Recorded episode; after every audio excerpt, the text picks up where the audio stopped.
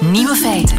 Dag, dit is de podcast van Nieuwe Feiten van maandag 4 februari 2019. In het nieuws vandaag dat een software-update niet altijd zonder gevaar is. Een bestuurder van een NIO heeft dat ondervonden. Een NIO, dat is de Chinese concurrent van Tesla.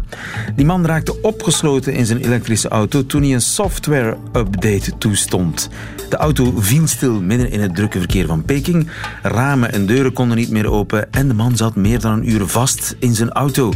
Fabrikant NIO maakte het incident zelf bekend. Het bedrijf biedt excuses aan en adviseert gebruikers om voor een update eerst de auto langs de kant van de weg te zetten.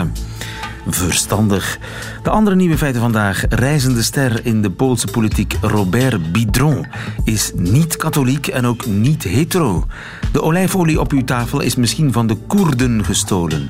Het schubdier is bijna uitgestorven omdat er volop illegaal op wordt gejaagd. En de Franse politici zijn tegen alcohol, maar niet tegen wijn, ontdekt onze man in Frankrijk, Alex Visorek. De nieuwe feiten van Johan Terrein hoort u in zijn middagjournaal. Veel plezier. Nieuwe feiten. Hij is niet katholiek en ook niet heteroseksueel. En toch is hij de reizende ster op dit ogenblik van de Poolse politiek. Nie w końcu to się zmieni. Potrzebujemy wiosny, która odnowi ten ponury krajobraz. Niech nareszcie przyjdzie wiosna. Overtuigend klinkt hij in elk geval. Robert Bidron, zo heet hij. Goedemiddag, Emilie van Outeren. Hi, goedemiddag. Correspondent voor NRC in Polen. Wie is die Robert Bidron? Ja, dat is een hele fascinerende man die hier uh, in Polen al wel wat langer bekend is. Hij is uh, activist geweest voor homorechten. Um, nog steeds is hij daar eigenlijk activist voor, omdat hij graag wil dat ook homoseksuelen kunnen trouwen met elkaar.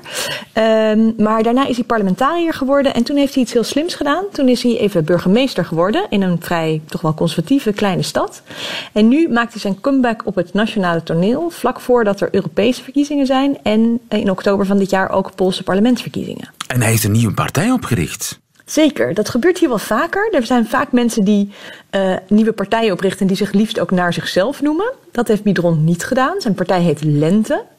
Um, omdat hij na de donkere winter van uh, het regime hier van de uh, Recht en Rechtvaardigheidpartij iets totaal anders wil.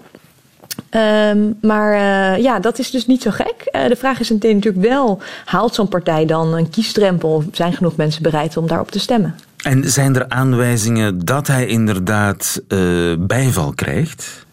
Nou, hij is persoonlijk echt heel populair. Hij is altijd uh, populair als burgemeester. Hij is veel gewoon in beeld in het nieuws, ook met zijn partner. Um, hij is natuurlijk wij uit het Westen vinden hem interessant, want een homoseksueel, een atheïst, kan dat wel in Polen? Of is het eigenlijk zo dat, dat, dat het onze eigen vooroordelen zijn en dit land best wel wat progressiever is? Ik denk dat het allebei waar is. Hij is een, deel van Polen. Ik was gisteren op de bijeenkomst waar hij zijn partij lanceerde. Jonge mensen, studenten, gezinnen, die echt in hem de, de betere toekomst zien. Maar de kans dat hij echt op het conservatieve platteland van Polen veel stemmen haalt, die kans lijkt me toch niet zo heel erg groot. Is hij een beetje een Poolse Macron? Nou, daar vergelijkt hij zichzelf wel graag mee. En dat is natuurlijk nu Macron in eigen land het zo zwaar heeft met de gele hesjes misschien niet de gelukkigste vergelijking. Maar wat hij wil is het duopolie van twee partijen die hier eigenlijk al sinds Polen bij de Europese Unie zit. In 2004 gebeurde dat. De macht uitmaakten. Dat zijn het burgerplatform, waar bijvoorbeeld Donald Tusk ook bij hoort. Um, en de Recht- en Rechtvaardigheidspartij van de Kaczynski-tweeling. Die maken om de beurt de dienst uit. En die zijn allebei eigenlijk best wel rechts. En hij wil ja, daardoorheen breken met de nieuwe partijen. Dat is natuurlijk in feite wat Macron ook deed in het een beetje twee partijen systeem van Frankrijk. Waar niet maar twee partijen zijn, maar wel het steeds stuivertje gewisseld werd. En is hij dan die lang voorbije Poolse linkse oppositiepartij? Nou, hij, er, ja, er is dus niet echt een, een linkse oppositiepartij op dit moment, of überhaupt een linkse partij. Bij de laatste parlementsverkiezingen hebben die linkse partijen geen van alle de kiesdrempel gehaald. Dus de, de oppositie tegen conservatief rechts is hier liberaal rechts. Ehm, en hij, is, hij heeft wel het persoonlijke charisma en de aantrekkingskracht om daar in ieder geval verandering in aan te brengen. Dat er wel weer een linkse partij in het parlement zou kunnen komen, die wellicht dan samen met wat nu Burgerplatform de oppositiepartij is, een coalitie zou kunnen vormen. Die hier uh, het regime van, van PiS, waar, waar de Recht- en Rechtvaardigheidspartij, waar ook de Europese Unie het regelmatig mee aan de stok heeft, dat dat wellicht mede door hem ten einde zou kunnen komen. Dat is natuurlijk voor veel mensen die hier het, de regering niet gunstig gezind zijn de eerste hoop. En of hij dan zelf uh, premier, president of wat dan ook wordt, ja, dat is dan een beetje tweede orde. Ja, maar eh, rust er een taboe op links in Polen? Is dat onpools om links te zijn? Ja, dat is wel, wel bijzonder. Ik was daar zelf ook niet zo van bewust. Ik ben hier net aangekomen als correspondent. En je snapt natuurlijk de bagage van het communisme. Dat maakt dat mensen die staatsinterventie met hun financiën of op een andere manier uh, niet prettig vinden. Dat associëren ze met, met de tijd van het communisme. Maar goed, de meeste mensen waar ik gisteren mee op die bijeenkomst stond, hebben dat niet eens bewust meegemaakt. Um, en, maar wat ook zo is, is dat de linkse partijen die er zijn, de hele tijd ruzie met elkaar maken. Uh, dus dan, is er weer, dan wordt er weer een leider vervangen, of dan is er weer onderlinge onmin. En dat heeft links ook een slechte reputatie gegeven. Net als um, uh, begin deze eeuw, toen ze nog wel uh, de dienst uitmaakten, enkele corruptieschandalen. Dus ze hebben gewoon, ja, ze hebben toen klappen gekregen en die zijn ze nooit meer te boven gekomen. Ja, maar goed, hij is een LGBTQ-activist eh, die het bestaan van God ontkent. Jeetje, is Polen daar klaar voor?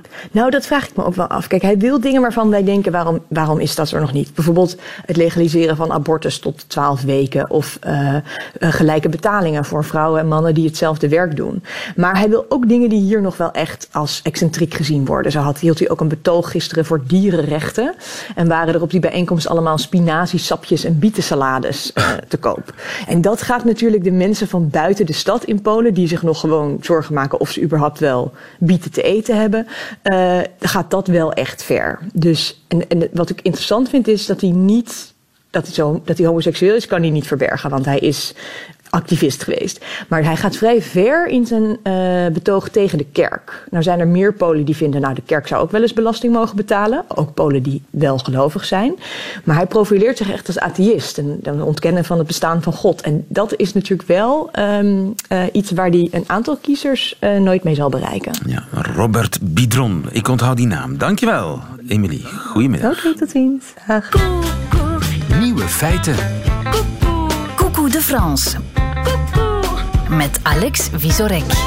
Ach, quel plaisir. Een warme groet uit Frankrijk van onze man in Parijs.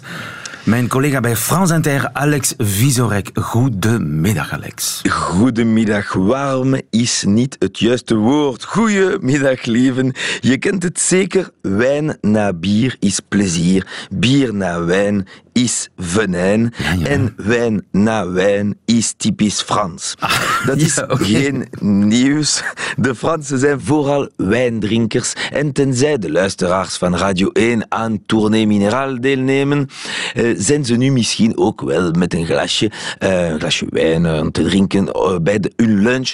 En dat is normaal, want wijn is goed. Dat zegt de Franse minister van Landbouw, Didier Guillaume, maar dan wel met mooiere woorden. Et le vin, c'est un produit de bonheur aussi. Le vin est un produit de bonheur. Wijn is een product van geluk. Met andere woorden, ook zonder bier geeft wijn plezier.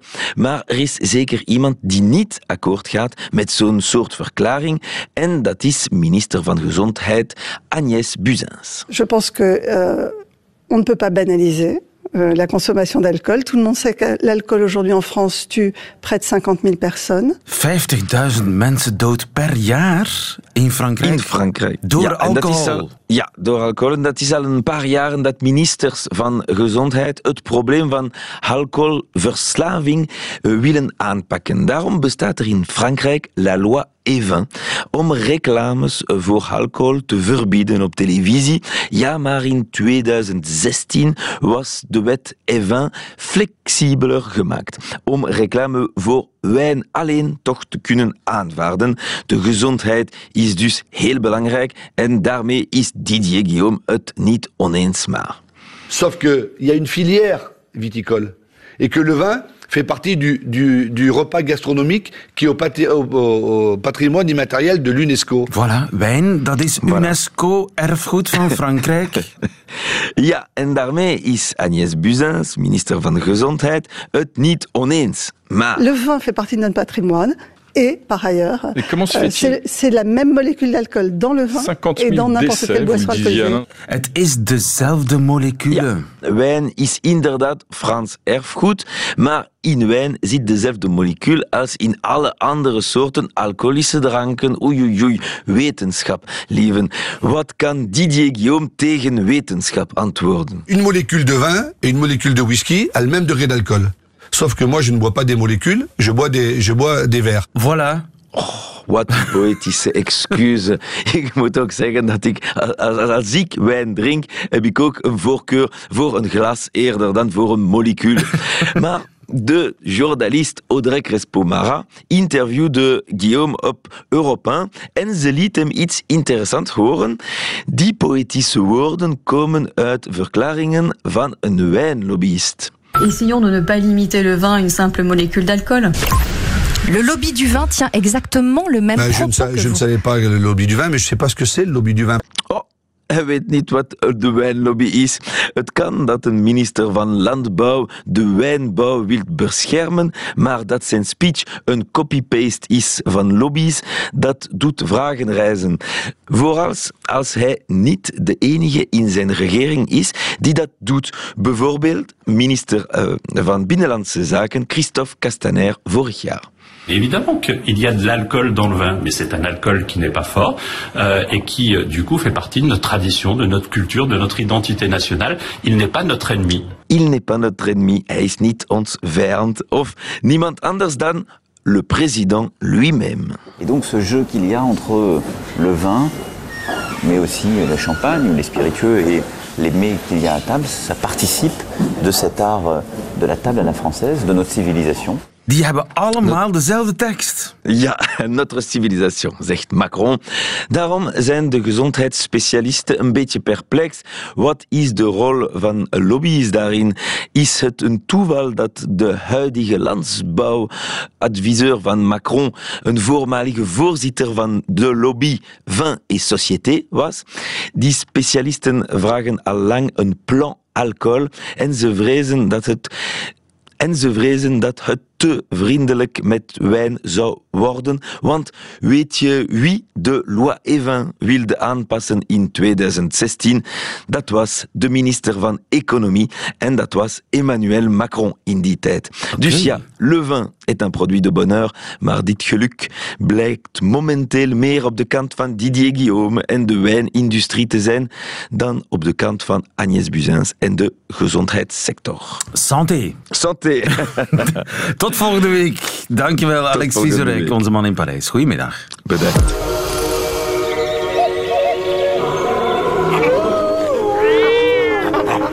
Nieuwe feiten. Een recordvangst. Meer dan 8 ton schubben zijn in beslag genomen. Meer bepaald in Hongkong door de douane. En die schubben zijn afkomstig van schubdieren. Heel slecht nieuws is dat, want eh, schubdieren zijn met uitsterven bedreigd. Dirk Drouwlands, goedemiddag. Goedemiddag, lieven. Bioloog en eh, journalist bij KNAK. 8,2 ton schubben van schubdieren. Hoeveel dieren moet je daarvoor slachten? Naar schatting ongeveer 14.000. 14.000 schubdieren. En hoeveel zijn er nu nog over? Ehm, dat is niet bekend, maar men schat wel dat er tussen, eh, sinds 2000 er meer dan 1 miljoen zijn gevangen. En men weet ongeveer zeker dat de populatie in Azië de jongste 10 jaar met 80% is eh, afgenomen. Waardoor dat je nu een verschuiving hebt van de stroperij naar Afrika. Waar dat eh, zijn dus acht soorten schubdieren, vier in Azië en vier in Afrika. De markt voor schubdieren, schubben en vlees ligt vooral in Azië. Dus die Aziatische soorten zijn er eerst uitgehaald.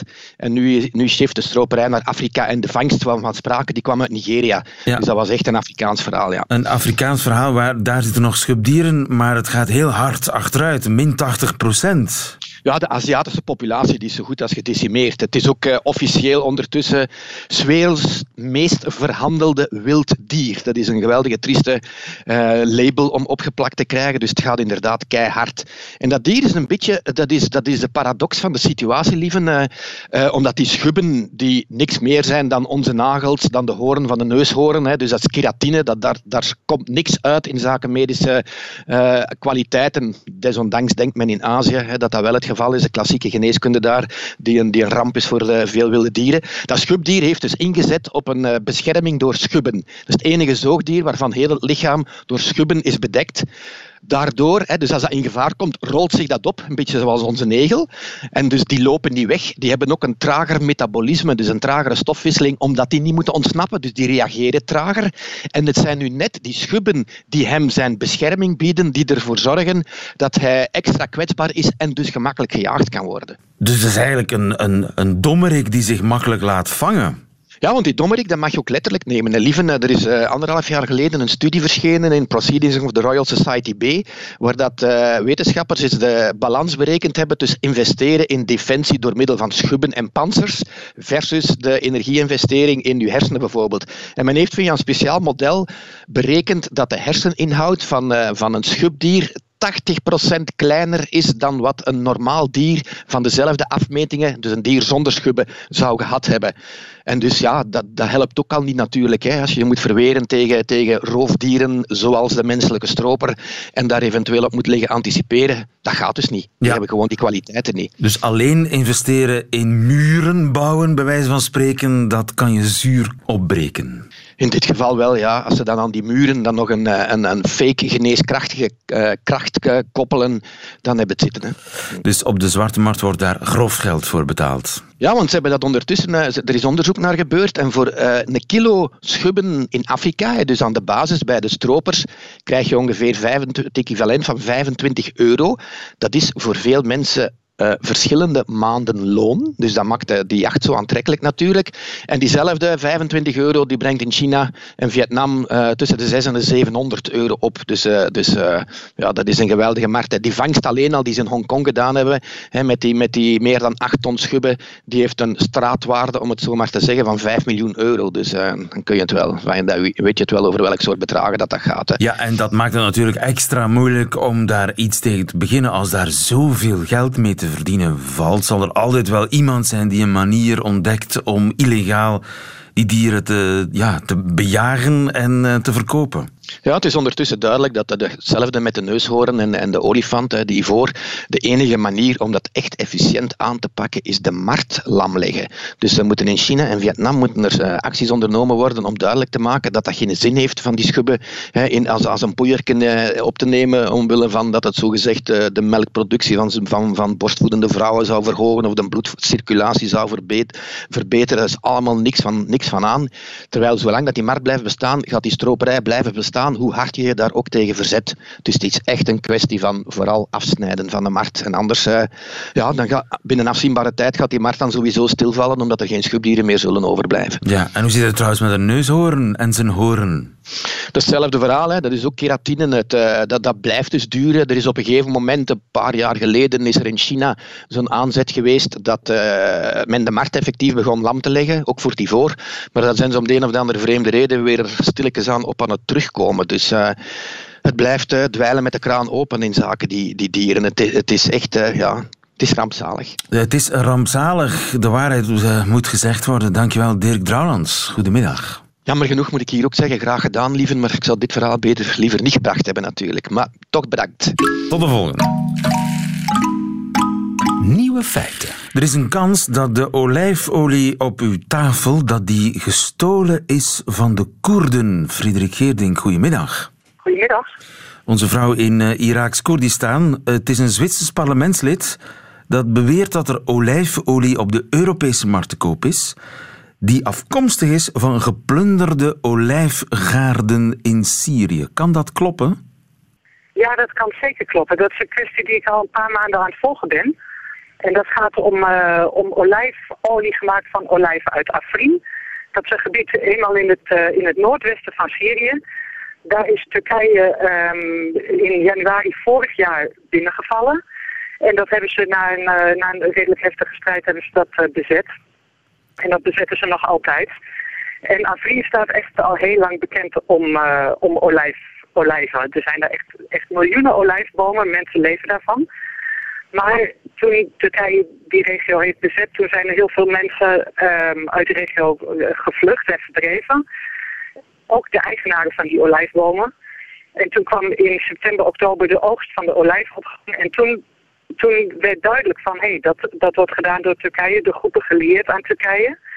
En we gaan die olijven naartoe. Nou, die werden naar Turkije geëxporteerd. Um, en de, de eigenaren hebben er eigenlijk niks van teruggezien, want die waren er ook niet meer. Dus het is eigenlijk oorlogsbuit? ja, je, ja, eigenlijk zou je het wel oorlogsbuit kunnen, kunnen noemen. Want ja, Turkije bezet die, uh, bezet die regio en uh, ja, neemt dat zomaar mee zonder de eigenaren ja, zonder dat de eigenaar daar überhaupt eh, van weten of toestemming voor kunnen geven, wat dan ook. En de Turken geven die dat ook gewoon toe? Ja, die hebben dat toegegeven. Er zijn uh, in oktober en november zijn er zowel door de grootste oppositiepartij CHP en door de kleinere oppositiepartij uh, die met de Koerdische beweging verbonden is, de HDP, want er wonen Koerden in dat gebied, uh, hebben vragen gesteld daarover. Wat is er gebeurd? Aan wie is die olie verkocht? Waar komt die terecht?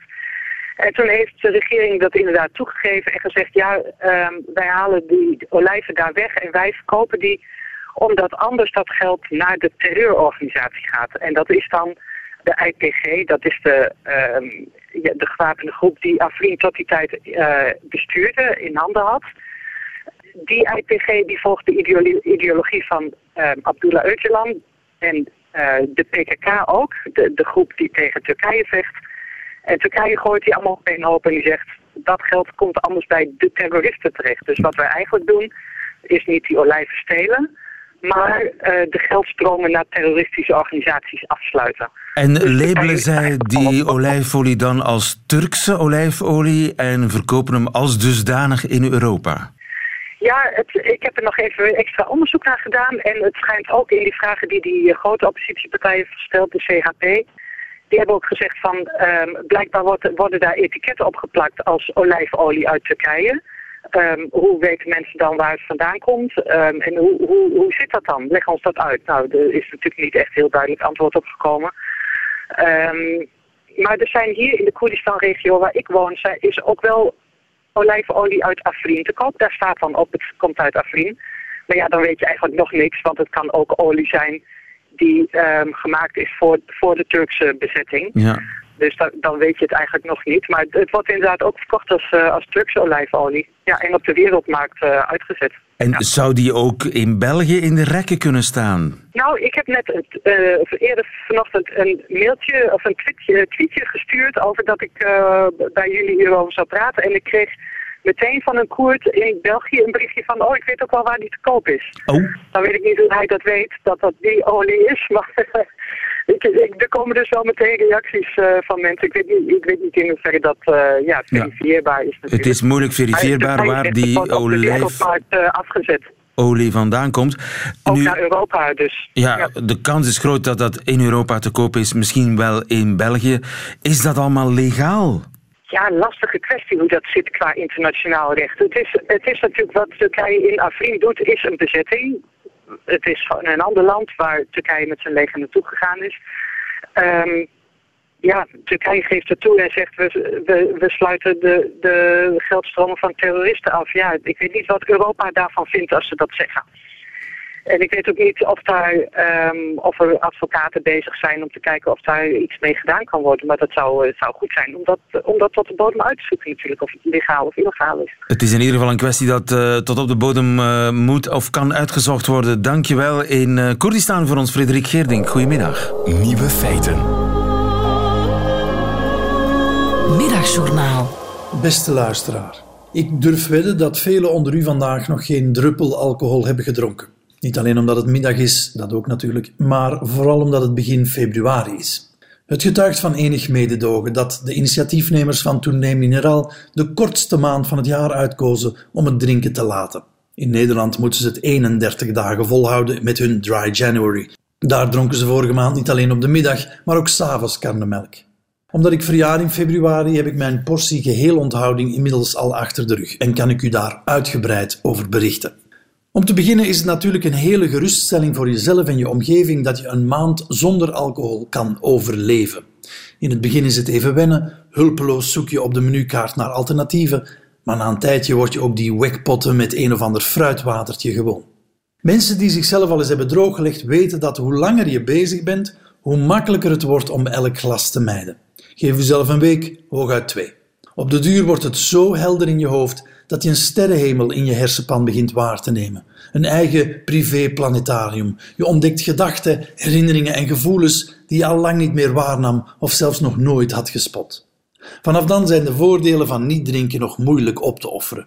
Je bent scherp, je slaapt beter, je valt af, je bent beter gezind, gefocust en je bespaart geld. Je toont karakter, waar je dan weer voldoening uithaalt en je haakt sneller af wanneer de rest van het gezelschap overschakelt op minder interessant gelal.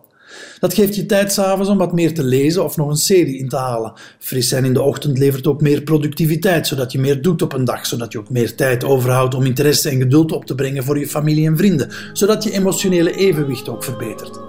Nu ik mezelf zo bezig hoor, heeft niet drinken alleen maar gigantische voordelen. En dan komt dat moment dat je denkt: nu heb ik alle sterren wel gezien. En voor je het weet, is eentje geentje. Als je dan niet oplet, verdwijnt die sterrenhemel in een zwart gat. Het is die verdomde wet van de gulden middenweg. Je weet het op voorhand, je zoekt een eigen weg en telkens opnieuw kom je op de gulden middenweg terecht.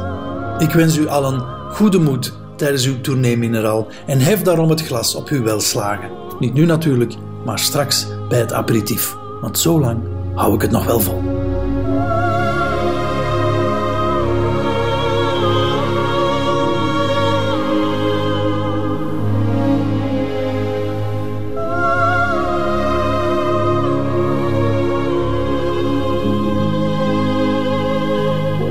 Het middagjournaal met Johan Terrein. Meteen het einde van deze podcast. U vindt er nog veel meer op radio1.be en op de gebruikelijke podcastkanalen. Tot volgende keer.